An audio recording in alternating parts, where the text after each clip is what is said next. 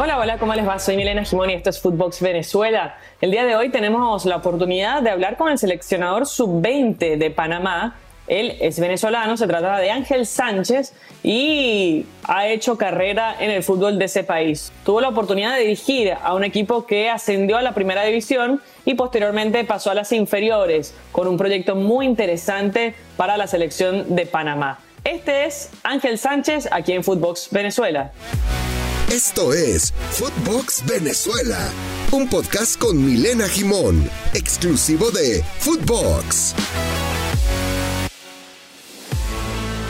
Bueno, Ángel, eh, Ángel Sánchez, ¿no? El diseñador del fútbol panameño, podríamos hablar por el, el paralelismo con un Ángel Sánchez que tuvimos, que tenemos en Venezuela, eh, diseñador de modas. ¿Cómo te va? Muy bien, contento. Venezuela hace años siempre me hacían la, me preguntaban si era familiar y no, no soy familiar, no tengo tan buen gusto como, como el diseñador, pero, pero bueno, quizás soy igual de trabajador que él, así que eso, eso, eso sí lo tenemos en común.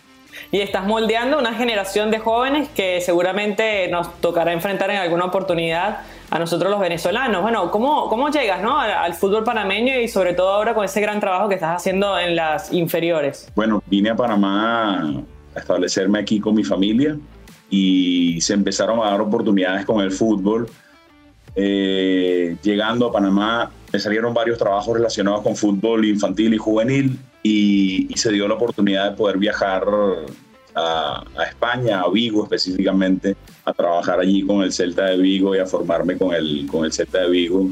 Eh, luego cuando regresé a España, eh, yo tengo, tengo residencia aquí en Panamá, y apareció la oportunidad de, empezar a trabajar en segunda división y bueno, la historia ha sido sufrida, con mucho trabajo, pero ha sido preciosa, ha sido muy bonita y ha estado llena de anécdotas, de, de, cosas interesantes, el ascenso que logramos a primera división de forma inédita, pero bueno, ha sido una experiencia espectacular, espectacular. No me esperaba estar hoy eh, en algún momento me tracé el objetivo de estar en la, en la, selección, de trabajar categorías juveniles con las selecciones de Panamá, y, pero bueno, Dios me lo quiso regalar relativamente pronto, así que lo estoy disfrutando muchísimo. ¿Y qué desafíos hay en la selección sub-20? También tienes la oportunidad de trabajar como asistente del entrenador de la de, la de mayores, ¿no? Eh, ¿Qué desafíos te, te trazan en, en, el camino, considerando que, a ver, eh, las luchas ahí en CONCACAF parten que Canadá hoy y Estados Unidos y México son las potencias, pero Panamá es una selección bastante competitiva, de hecho clasificó un mundial hace ocho años. Eh, a ver, hay un reto. Panamá, Panamá ha logrado clasificarse a varios mundiales juveniles, eh, dos mundiales sub-17, cinco mundiales eh, sub-20. Y, y, esta generación, bueno, es una generación que, que, está marcada por el tema del COVID, por la, por la inactividad que hubo con el COVID. Eh, aquí desafortunadamente no hubo, no hubo la oportunidad de, de, desarrollar, o sea, fue un tiempo netamente perdido, pero entiendo que a nivel regional, salvo las grandes potencias, bueno, es una realidad común a, a varios países de, de, CONCACAF. Y yo nunca he sido de, la verdad es que nunca he sido de lamentarme. Eh, lo que toca es eh, hacer lo mejor posible con los, con los pocos recursos que tenemos con el gran talento humano que tenemos, porque Panamá tiene un, una característica muy particular y es que eh, sacan muy buenos atletas eh, en, en, diferentes disciplinas. El biotipo del panameño es un biotipo fuerte, importante. Eh, suelen ser jugadores que son competitivos. el panameño tiene una autoestima competitiva muy alta, lo cual es bueno y a veces esas carencias formativas que, que, que las hay, porque las hay eh, desde, desde, desde, temprana edad, pero se compensan con ese biotipo, con esas ganas de salir adelante, con, con ese nivel de autoestima. Yo es algo que aprecio muchísimo de, del, del, deportista local y es que a nivel de autoestima no se, no se aminora con nada, es es un deportista que es guapo, que es valiente y que le da la cara a la adversidad. Entonces eso, bueno, compensa bastante algunas de las carencias que tenemos, tanto estructurales como formativas. Eh, la, la, liga local crees que ha crecido desde que, se trabaja con el tema de las inferiores o, todavía falta mucho por, su desarrollo. Cuando, cuando, estuve una vez en Panamá, recuerdo tratar de buscar, yo colecciono camisetas de, los clubes y me costaba conseguir eh, camisetas de, los clubes locales. Es decir, no sé si es que hay mucha afición, pero poco marketing alrededor del fútbol, eh, pero es un deporte que, que no está tan posicionado como diríamos el béisbol, por ejemplo. A ver, em, yo con el tiempo que ya tengo en Panamá, yo sí, o sea, yo sí he podido comprobar el, crecimiento que ha habido. Eh, la liga anteriormente era una liga con más intensidad y, rayando en, agresividad. Se veía, se veía más, roce. Eh, hoy en día se, tú puedes ir a, la liga local y, y la verdad es que puedes ver en el fin de semana, puedes ver un buen partido de fútbol. Eh, entonces yo en ese sentido sí siento que, que se ha crecido. Los clubes están entendiendo, que Panamá tiene que convertirse por características geográficas, económicas y, por el tamaño de la población, tiene que convertirse en un mercado de exportación, eh, porque hay talento para hacerlo. Entonces los clubes están entendiendo que, bueno, sin formación y sin invertir en categorías inferiores es muy complicado exportar jugadores y, y se empiezan a ver se empiezan a ver pequeños cambios, sigue habiendo una, una, carencia estructural enorme a nivel de estadios, a nivel de, de lugares para entrenar, a nivel de formación, eh, sigue siendo un déficit en el que se está trabajando, pero bueno, es un esfuerzo, es complejo porque requiere de inversión privada, requiere de voluntad, requiere de, de, ganas de seguir aprendiendo y también incluso a veces de, ayuda por parte del gobierno. Entonces, claro, es como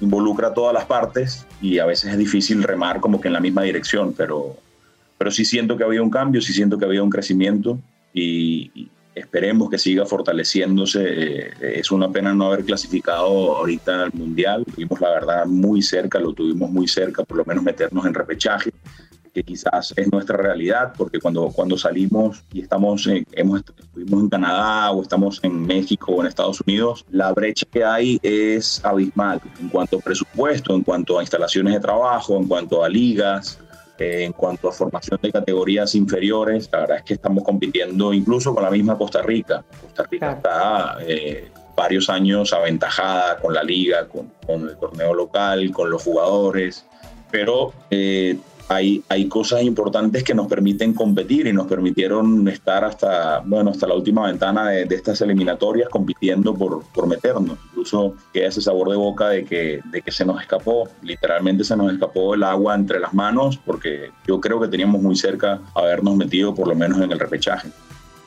¿Y, cuál es tu referencia? A ver, eh, cuando le quieres transmitir el fútbol y ese buen fútbol que dices, ah, eh, ¿Cuáles son eh, estos entrenadores que han dejado en ti alguna huella que, quisieras copiar o que intentas jugar en ese estilo? Eh, bueno, yo, yo, tuve la fortuna, yo tuve la fortuna de tener buenos, muy buenos entrenadores en Venezuela.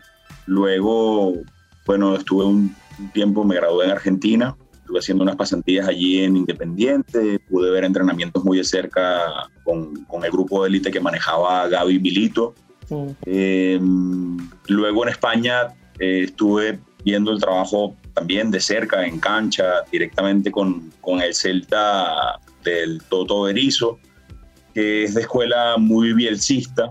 Eh, entonces son equipos que, que, están acostumbrados a tratar bien la pelota, a intentar hacer del juego de posesión, eh, buscar herramientas, buscar espacio para hacerle daño al rival, pero a través de la posesión. Bueno, es, es bastante con lo que me identifico. Obviamente eh, bueno, en Venezuela tuve, tuve grandes técnicos, estuve en algún momento, me entrenó Gianni Savarese, me entrenó Dani Oliveira, con quien mantengo una amistad magnífica.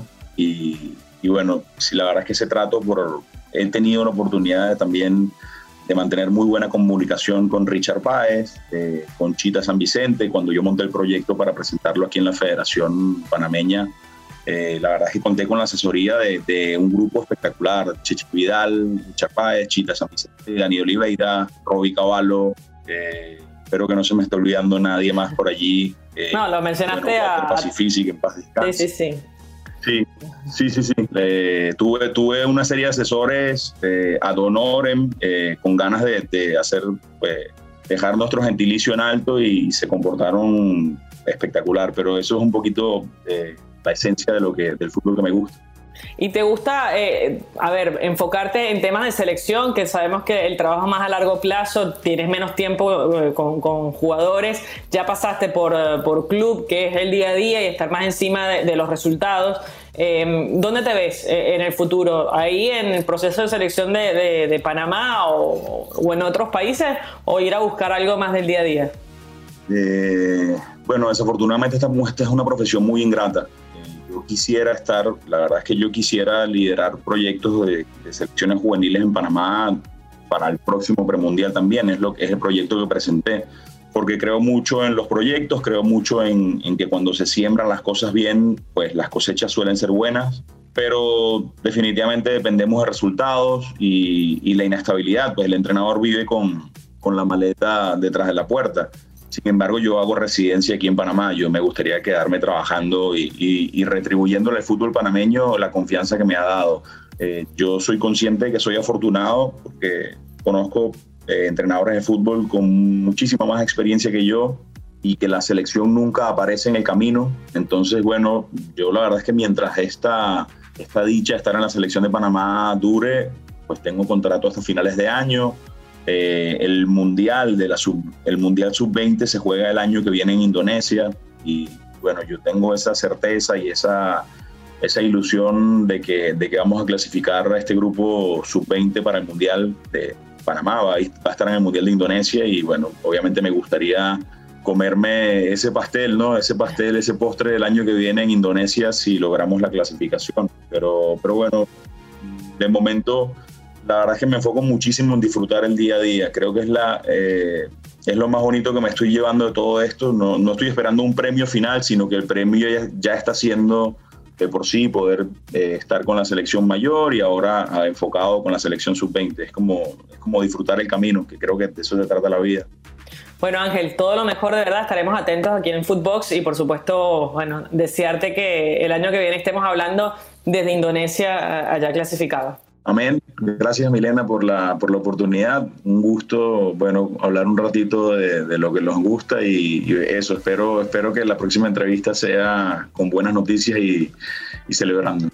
Gracias Ángel por ese tiempo, por habernos dedicado unos minutos y hablar de sus proyectos y de sus objetivos, que incluyen, por supuesto, intentar clasificarse a la Copa del Mundo del año que viene.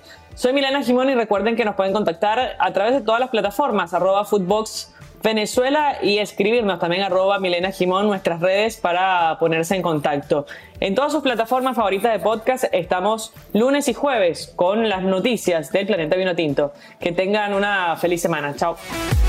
Footbox Venezuela con Milena Jimón, podcast exclusivo de Footbox.